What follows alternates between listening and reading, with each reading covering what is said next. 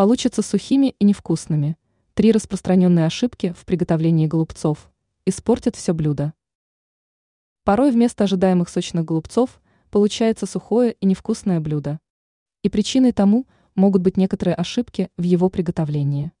Повар, пекарь четвертого разряда Юлия Архипова пояснила, какие моменты стоит учитывать при приготовлении голубцов, чтобы не испортить это блюдо.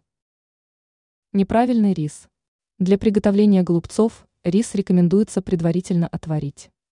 Но готовить его нужно до состояния полуготовности. В противном случае сырой рис может впитать в себя влагу, и по итогу блюдо получится сухим. Поэтому рис надо немного поварить, дать ему остыть и только после смешивать с фаршем. Недостаточная подготовка капусты.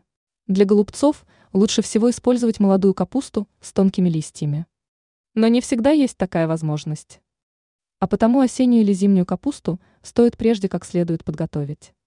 Для этого листья надо отварить в подсоленной воде. Только в таком случае капуста требует пристального внимания. Если листья передержать в воде, то они получатся слишком мягкими и будут разваливаться.